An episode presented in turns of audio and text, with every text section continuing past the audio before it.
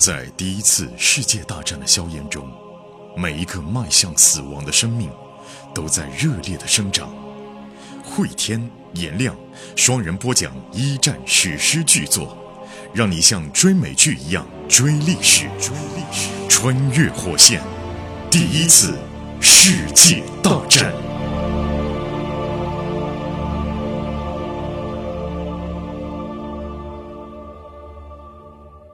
穿越火线一战，各位好，我是颜亮，我是伟天。再次给大家重要通知啊，因为大家的支持跟肯定，这个喜马拉雅跟我们续签了，也不光录一战这个专辑了，二战、冷战我们也必须把它全部来讲掉。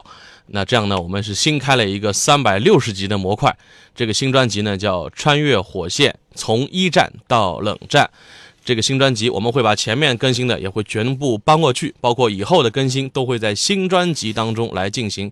预计全部更完的时间是三年。嗯，这三年当中，各位的碎片化的时间，如果大家信得过我们的话，就都交给我们吧啊！更新的频率也是一样啊，每周一、三、五、七下午的六点钟更新，而且呢，跟大家保证每集都在二十分钟左右，嗯，好吧？是啊，呃，还有一个通知就是。呃，为了满足很多的军迷朋友啊，也是弥补我们在军事常识这块的短板，我们邀请了解放军国际关系学院的陈汉明教授，江苏广电的首席军事问题的评论员，来加盟我们这档节目，作为我们的军事顾问。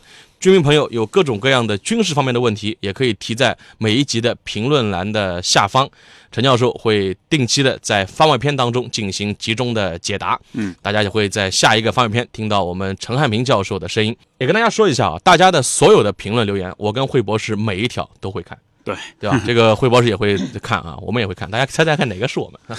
惠博士，你在这边还留言过？我我个别情况下回过一两条，但您猜猜我是谁啊？我没有回过谁，我也发过一两句留言，大家猜猜我是谁啊？猜到我们俩是谁的？如果你留言说你是颜亮吧，如果我被你猜到了，我们也送你一套原著，好不好？嗯这样也蛮好玩的啊，嗯大家就捞吧啊。好，前情回顾啊，目前呢，我们是来到了一九一五年的夏天的美国线，嗯是由列夫的故事进入到美国的。因为美国此刻在战局上呢，还是保持一个中立的状态，我们也要借由列夫这条线进入到美国来看一看，美国是在什么情况下才开始参与到一战的战局当中的。好的，这个视角呢，咱们就按杜瓦吧。啊，格斯杜瓦，呃，那个曾经见过格雷格里，访问过俄国的那个杜瓦，美国的年轻的外交官，对。他的爸爸本身就是一个参议员，世家，有着良好的世家背景，同时也是一个典型的美国人的形象。对啊，到哪儿都关心人权，很温润，而且对当时的世界格局有着非常清晰的自己的判断的一个就是属于叫古典派的美国政客，对吧？啊他和现在的川普年轻那个是政客不一样的。啊，年轻政客。格斯多瓦在前情当中出场过至少两次，嗯一次是在菲茨家那个聚会里边，嗯他跟沃尔特有过一番算是辩论吧，嗯，就对于当时的世界大战的格局的预测，然后还有一次是出现在俄国的工厂里边。跟列夫赌了会儿钱，被列夫骗走不少钱，但是他也无所谓。然后是出现在格雷格里救卡捷琳娜那场戏当中，差点格雷格里就要被平斯基给打死的时候，他车正好停下来，说：“哎，怎么能打人呢？外国人来了，呵斥走了平斯基，嗯就出场过好几次了啊！大家对他的个性基本上有一个判断了。现在呢，一九一五年六月份啊，美国离战争是更进一步了。格斯杜瓦很惊恐，他没有想到美国会卷入到一场欧洲战争。其实所有人都是这样的，美国人民众想不到。呃，总统威尔逊一开始也想不到，事情是怎么发生的？危机是发生在一九一五年的五月份，那时候呢，德国的潜艇用鱼雷伏击了一艘英国船，那艘船上呢，装有一百七十三吨的步枪、弹药、榴弹，这些是确实军事物资。人家德国袭击那是有道理的。问题在于，英国船上呢还有一百二十八位美国公民。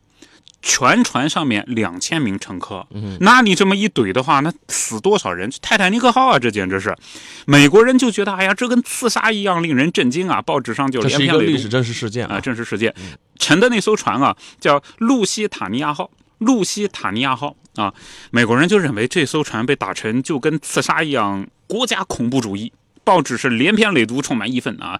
美国每次啊，就是嗯宣战啊，基本上那个小由头都会是我们有公民被别国伤害，珍珠港对吧？后来二战嗯，美国人认为呢这件事就很过分，然后格斯他就跟总统威尔逊这么说的：“哎呀，你看这老百姓真是蛮不讲理。”他们希望您啊，就是对总统说啊，他们希望您对德国更强硬。另外呢，又让您不要发动战争。这简直是莫名其妙嘛！威尔逊就点头啊，他从打字机上抬起头说：“哎呀，也没有人规定老百姓说话要从一而终啊。”格斯就对自己上司这种沉稳啊、啊持重啊很钦佩，同时又觉得很沮丧。他说：“那怎么办嘞？”威尔逊笑笑，露出他的一口坏牙。格斯啊。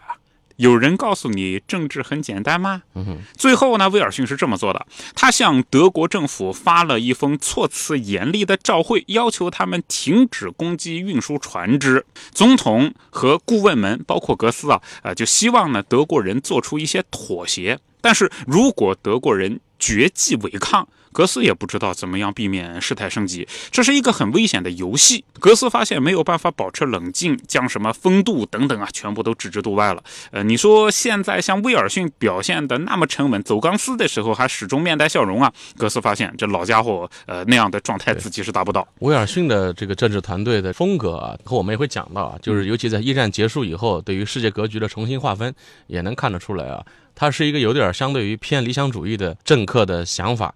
其实从他参与一战到后来世界格局的重新划分，我们以后留在后勤当中会讲到这个人物的性格以及他对政局的这个影响啊。对，我们再来看啊，当一封封电报横渡大西洋发往欧洲的时候呢，威尔逊干嘛了？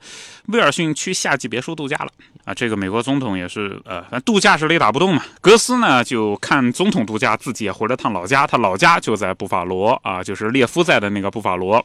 格斯在布法罗的老家那边呢，爸爸妈妈有一个巨大的宅邸啊。当然，他的爸爸在华盛顿呢也给格斯买了房子。每次回到布法罗啊，格斯都觉得，哎呀，妈妈把家里内外操持的真是让人舒适，让人愉悦。床头柜上有插满玫瑰的银器。早餐的时候呢，总有新鲜的面包，像挺刮的白净的桌布是每餐必换，挂在衣橱里的外套每件啊每天都要掸一遍，放进去之前要烫好。家里面的家具呢，有意的摆的平时朴素，但是一看就是上流社会的状态。这是美国的权贵阶层，权贵阶层上流社会的阶层啊！大家也别忘了这个地名啊，布法罗，布法罗，这可是跟列夫在同一个地儿了啊！对呀，也是维亚洛夫家族的势力范围之内啊。嗯，当然了。人家那是上层路线。格斯在吃中餐的时候，他的妈妈呢就跟儿子聊聊天嘛。妈妈说：“哎，你最近是不是回到老家有准备去贫民窟看拳击赛啊？”这是格斯的一个不怎么入流的消遣，就在。第一次世界大战的时候啊，拳击是一个下等人关注的行业。你说像什么拳王啊？现在我们觉得啊，拳王了不起啊，那是现在。在那时候觉得呢，这小流氓才干这个事。你围观的那些人就跟看斗鸡是一样的。那时候你说格斯喜欢看拳击，呃，还喜欢打拳击。十八岁的时候他还练过拳击呢。为这一点，他妈妈也很很不高兴。但我倒觉得这里边格斯喜欢看拳击啊，也另外一点，他他喜欢去观。底层人士的生活，就大家都是人嘛，哪有什么高低贵贱？你看他在英国的时候，他是唯一的一个从宴会当中去往那个矿难的。嗯，对呀，对吧？当时去看了矿工们的生活到底怎么样。在俄罗斯的时候，他也是唯一的一个脱离了考察团，去到了工人阶级的普通人的生活圈子里边去转一转的人。嗯，就他到哪儿都喜欢去看看底层人民生活的怎么样啊，人权怎么样。他的妈妈呢就轻蔑的说：“那你前面说这些都是人民群众啊。”妈妈说：“啊，这些人都是愚盲。”这愚盲呢是一个呃学术词语，盲流跟流氓也差不多，就就低端人口的意思 啊。你要是说没文化，你讲低端人口；有文化嘛，就讲愚盲了。嗯，愚盲也是他在欧洲学会的一个势力的词汇啊，就讲下层阶级、低端人口的意思。然后格斯就说呢：“哎呀，妈妈，今天我不会去看拳击，我脑袋里面得清醒一点，尽量不要再去想什么国际政治了。所以你也不要来烦我啊，让我自己静一静吧。”妈妈就说呢，这样吧，我们下午啊去看看一个讲座，那边还有幻灯展示呢，是讲提香。提香是个有名的画家啊，画肖像画的。现在画可贵呢。啊，对，确实很贵。以前我没有怎么听过这个人，因为我对艺术史不了解。现在我知道这提香那时候就有名的人啊。现在他的画，啊应该说跟毕加索的那些相比，当然不能够价格上相提并论啊，但也是天价了。格斯呢盛情难却，那妈妈既然说要看嘛，那就陪老娘去一下吧。画廊离市中心的特拉华大道不远啊。走进画廊的中庭呢，找个椅子坐下来，在听众里面也有不少熟悉的人，自己旁边正好坐了一个特别特别漂亮的女孩嗯，哎呀，这格斯就觉得，哎呀，有点眼熟啊。女孩就说啊，你忘了我是谁吧？啊，我是阿尔加维亚洛夫，就是威先生的女儿。威先生的女儿女啊。儿哎，这出场了威。先生除了黑帮大佬的身份之外，还有一个是参议员的身份，是当地有头也有脸的商人，对啊，上流社会的大款、嗯富豪，富豪家的女儿啊，叫阿尔加维亚洛夫亚洛夫，对，在画展上见面了。人这上流社会都是在画展上认识。哎，嗯按照书里面描写呢，我脑补的就是川普总统他女儿啊，那那那个那个啊，好看的样子啊。格斯呢，他就说：“哦，对对对，我想起来了，因为他之前对于这个 V 家族啊很有耳闻。V 先生呢，之前是个俄国移民，第一份工作是在酒吧里面打手，他负责把醉汉扔街上。跟这个列夫一样发迹的轨迹是一样的啊，所以威先生看到列夫很有亲切感啊。是啊小伙子从俄国来，嗯又能打，又不要命，啊是的是的胆儿又大啊。经过那么多年的奋斗啊，这个 V 先生创造了奇迹。目前他拥有整条运河街，他是市议员，也是俄罗斯东正教教会的主要赞助者，宗教方面也很有影响。格斯之前见过阿尔加，现在仔细一打量，觉得真是叫明艳不可方物啊！二十岁出头，皮肤白皙，长着一对蓝眼睛，穿着粉红色上翻领的外套，戴着一顶中型的女帽，上面还装饰着粉色的花朵。哎呀，看上去好看的不得了。而且还有一个隐含信息啊，嗯他老爸是个东正教的严苛的教徒，对所以家教极严。嗯，这姑娘呢，可以说生活轨迹啊，就是还是挺单纯很很无聊的呃很无聊的，挺单纯的一个姑娘对啊。，姑娘就说：“格斯啊，你为总统工作是吧？你怎么看威尔逊啊？”格斯呢就觉得有漂亮姑娘问自己工作上的事，也很得意。他说：“我对总统十分的钦佩啊，他没有放弃自己的理想啊。呃，但也很奇怪，尽管说呢，呃，人家看我在权力中心，我在那儿没有什么权力中心的感觉啊。你知道，在我们民主国家，总统要服从于选民，就是他讲这种官话套话，估计也是脑子里面不知道在是不是看到姑娘他说的是实嗯话，客套话，就是我们美国这儿，你看起来我们是上层人士啊，高官，但是我们其实权力有限，都受限制的啊，嗯。被绑在笼子里边的。对。但是这其实，在人家富豪姑娘眼里看起来，还是这么年轻有为，就接近总统，那还是很很值得羡慕的啊。对啊，然后呢，呃人家姑娘奥尔加说一句啊，就说那也不是公众让你们做什么，你们就会做什么嘛。然后格斯点点头。总统说过，一个领导人对待舆论啊，要像水手对风那样。让风去鼓动风帆，把船吹向这里或者吹向那里，但是永远不要跟着风走，也不要顶着风头横冲直撞。奥尔加听到这儿啊，就发出一声叹息：“哎，你说的好有道理，我真想学习这些东西，但是我爸爸不让我上大学。”格斯还说呢，如果说上大学的话，你就会学着抽烟，学着喝酒啊。你爸爸不让你去是有道理的。不过奥尔加眼睛里面啊闪出一丝不悦，那这丝不悦呢，也让格斯觉得很很吃惊，就像奥尔加好像对自己爸爸很不满意的样子。他就说啊，哎呀，我现在的生活，我觉得比抽烟喝酒要糟糕得多。嗯，对不起，我吓着你了啊，但我就这么想。哎呀，说到这儿。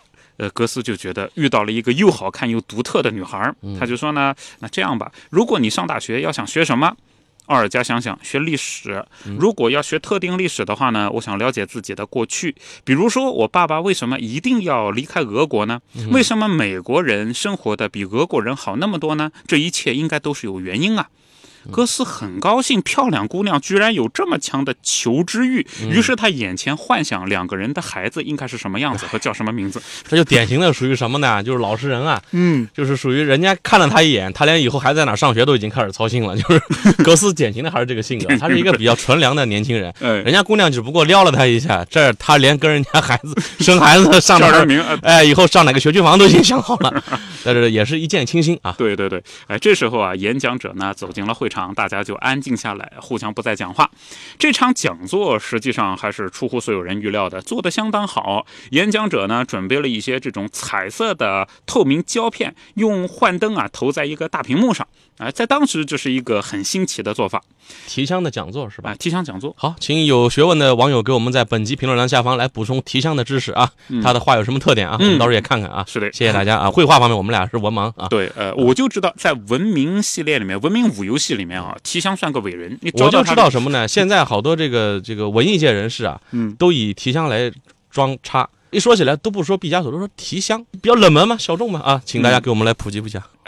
讲座结束以后啊，呃，格斯呢还想和奥尔加多聊一会儿，但是被人岔开来了。有一个学生时代的熟人叫查克，那这个查克呢也算是格斯的老朋友了。查克呢从容自在啊，让格斯也是很是羡慕。从小就从来不怯场。等到格斯正想和奥尔加再聊呢，查克就来了。等到查克出现在奥尔加面前啊，格斯觉得自己就像一个笨手笨脚的小学生啊。查克就很快活，哎，奥尔加，你见到我兄弟了啊？这个我好朋友啊，呃，他他坐在那边一直盯着你看。哎呀，你知道的，你这么的漂亮，那么的美丽，所有人都会盯着你看的。接着查克转过脸，又对格斯笑笑啊，啊，抱歉啊，老弟啊，夺走你那么漂亮的女伴，但是你整个下午都独占她是不可能的。下面我要请大美女跳一支舞啊。于是呢，他战友似的挽起奥尔加的腰，把她带走了。老实人格斯看到赫尔加跟花花公子走开以后呢，觉得自己真是又懊恼又怅然若失。聊了一下午历史，人跳个舞都好，你看看，你看连手都没牵着，人家过来一句话就牵走了。呃，啊对呀、格斯在情场上的经历啊，是我们本书当中仅次于格雷格里的老实人啊。而且呢，这个格斯还懊恼在哪儿呢？以前在上学的时候啊，班上垫底的是查克。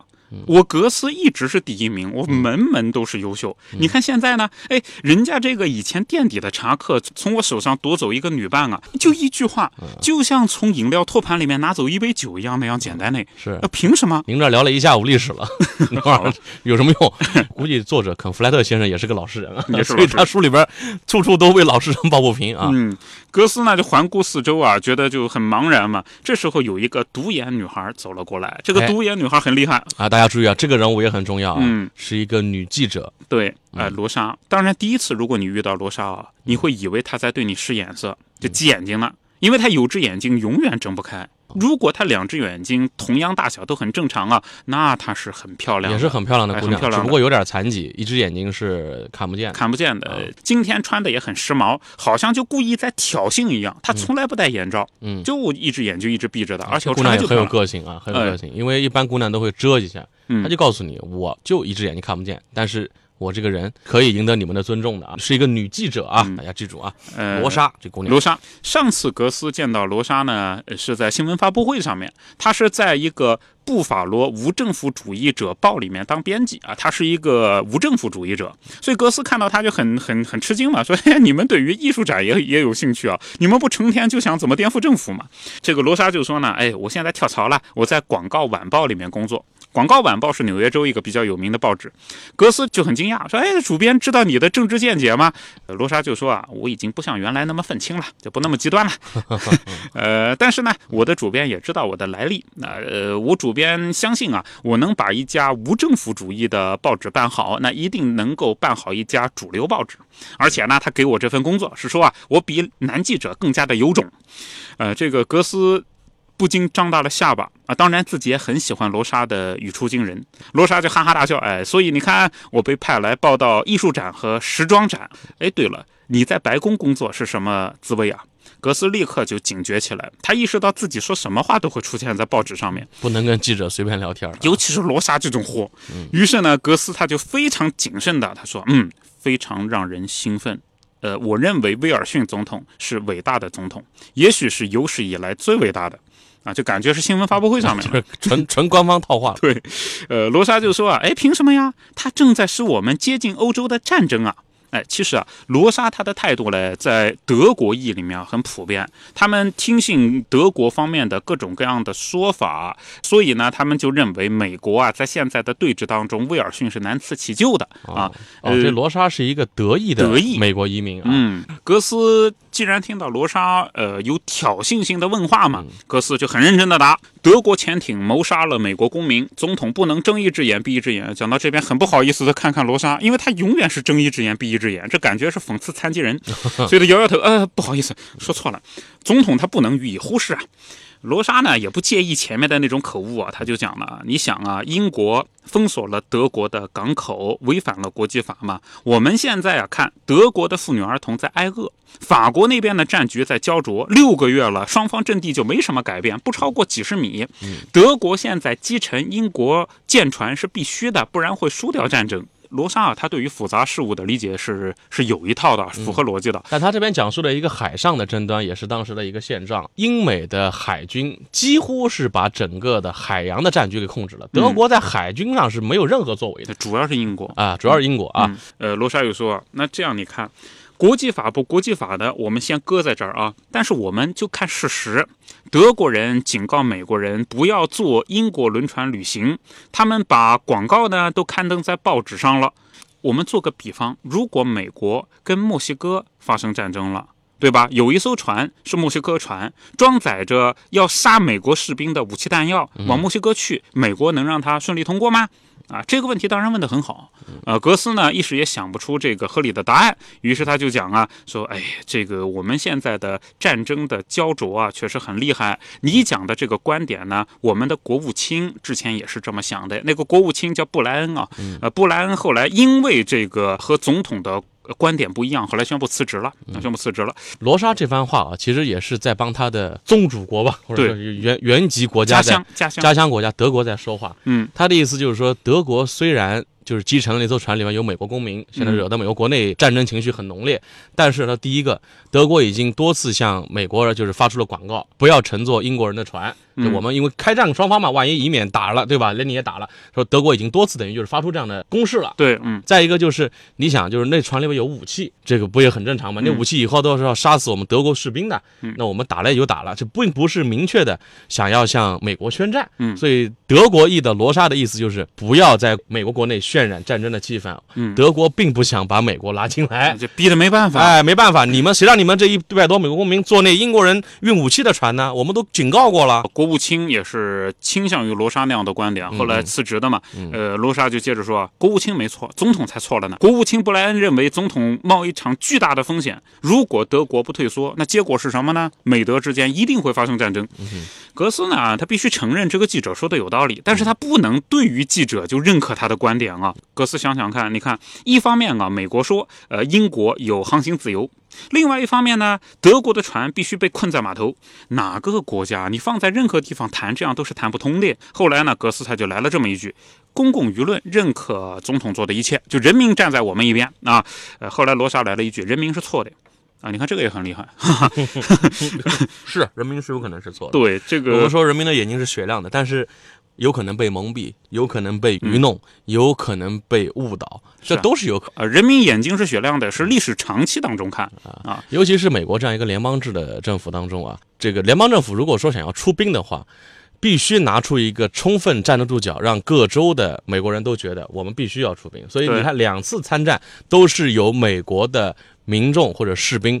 被袭击伤亡，美国联邦政府才有站得住的立立场，说我们要入局。否则，他如果没有这种情况下，就是参与宣战的话，下一届很有可能被选下去。他的战争就需要战争借口，对吧？因为有的国家战争不需要战争借口，随便动员动员就打了。但是像美国，他需要一个战争借口。另外一方面啊，就是一旦他动员起来，他轻易停不下来。嗯嗯，他也不是说想停战就停战啊。这个这也是跟他们的这个联邦政府的，其实他们的权力啊，某些程度上是大不过州政府的。所以联邦政府干很多事儿，必须要以各种方式手段。来赢得全体民众的支持。嗯啊，呃，格斯这时候我们讲到他啊，他就笑笑，就不再回答问题了。但格斯的感觉啊，就是刚刚打完一场拳击赛，和对手打成了平局，他对于罗莎是印象深刻。大家注意啊，虽然杜瓦被这个富二代小姐，就前面那个对威先生的女儿一见倾心吸引，但是真正能跟他在思维上、思想上形成对打局势的女孩。是罗莎，罗莎，哎啊，这个大家先埋在这儿啊。嗯，虽然被美女一下子觉得，哎呀，好看好看，真是觉得魅力无穷，但是真正谈起来，他会觉得罗莎这姑娘跟我在思维上是匹配的啊。嗯，不过这首歌词眼里面还是只有阿尔加。嗯，对对对。哎，他离开了罗莎呢，就走到了旁边一个私人房间里面，准备喝点东西。拿到一杯茶了以后，发现奥尔加也进来了，哎呀，就感到特开心啊。于是他拿着茶朝奥尔加走过去，他说：“哎，这个奥尔加小姐，哪天你去华盛顿啊，我带你去白宫看。”看一看啊，嗯，然后奥尔加就说：“哎，好哎，好哎，你还能把我介绍给总统啊？”呵，葛斯本来想说行，什么都行，但是这个承诺怎么可能做得出来啊？于是他就讲，呃，也许吧，我把你介绍给我们国家领导人啊，但是要看他忙不忙啊。如果他很忙，任何人都不能打搅他。这是吹牛啊，吹牛，我说吹牛，跟龙总，哎，这是我女朋友。总统说你哪来的你滚。奥尔加就讲啊，我听说呢，总统的太太已经去世了，呃，去世的时候我也很伤心呢。奥尔加就讲了一个很八卦的问题，听说总统现在和一个有钱的寡妇搞到一起，真的假的？格斯就非常的狼狈。确实，威尔逊的妻子去世一年不到的时间啊，威尔逊总统就狂热的爱上了一个叫高尔特夫人。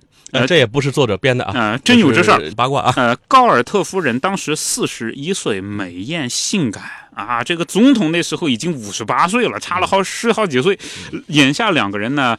总统度假，那度假就是和这个在一起同居呢。这件事情你要说应该不算丑闻，对吧？因为双方也不是婚外恋啊，还是比较尴尬的一个问题。包括格斯在内，呃，少数几个人知道威尔逊已经向高尔特夫人求婚，但更尴尬的是呢，高尔特夫人还没有现场给答复，说要想想。那你说总统如果求婚了又被人家给拒了，这到底该怎么说啊？对吧？所以格斯就呃愣了好久，他对奥尔加说：“谁跟你讲的？”嗯，奥尔加说。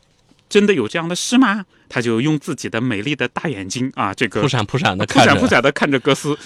你看这俩姑娘，哎，富二代奥尔加跟格斯聊的就是总统的八卦，嗯，而那个独立的独眼女记者罗莎跟他聊的是国际形势。对啊，女人这不一样啊，不一样啊。长期一生当中啊，还是选一个跟自己三观比较合的啊。这个只是反正后话后话后话了后话了，嗯啊。格斯就说：“哎呀，这个我还是不能谈论类似的事情啊。”然后奥尔加就把呃长长的睫毛垂下来说：“哦，真是令人失望。”你看，格斯自己也对谈八卦不感兴趣，他不敢也不能也不能讲。再一个也。也对他来讲也没什么意思，不是这样的人啊，不是个八卦的人就。于是呢，奥尔加又碰了碰格斯的胳膊，哎呀，让格斯就觉得触电了一样啊。然后奥尔加说明天下午有个网球聚会，要不要一起打个网球？然后格斯说，哦，荣幸之至，我一定来，一定来。这是算是第一次邀约了啊。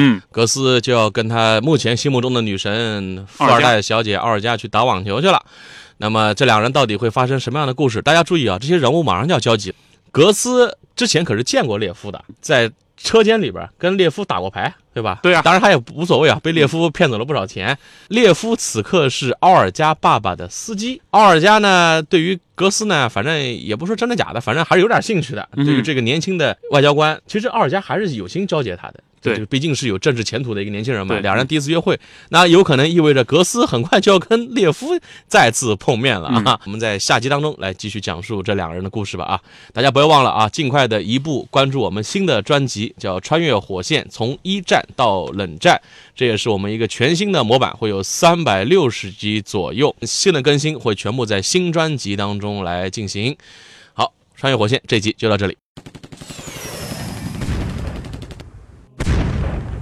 在第一次世界大战的硝烟中，每一个迈向死亡的生命都在热烈的生长。慧天、颜亮双人播讲一战史诗巨作，让你像追美剧一样。追历史，穿越火线，第一次世界大战。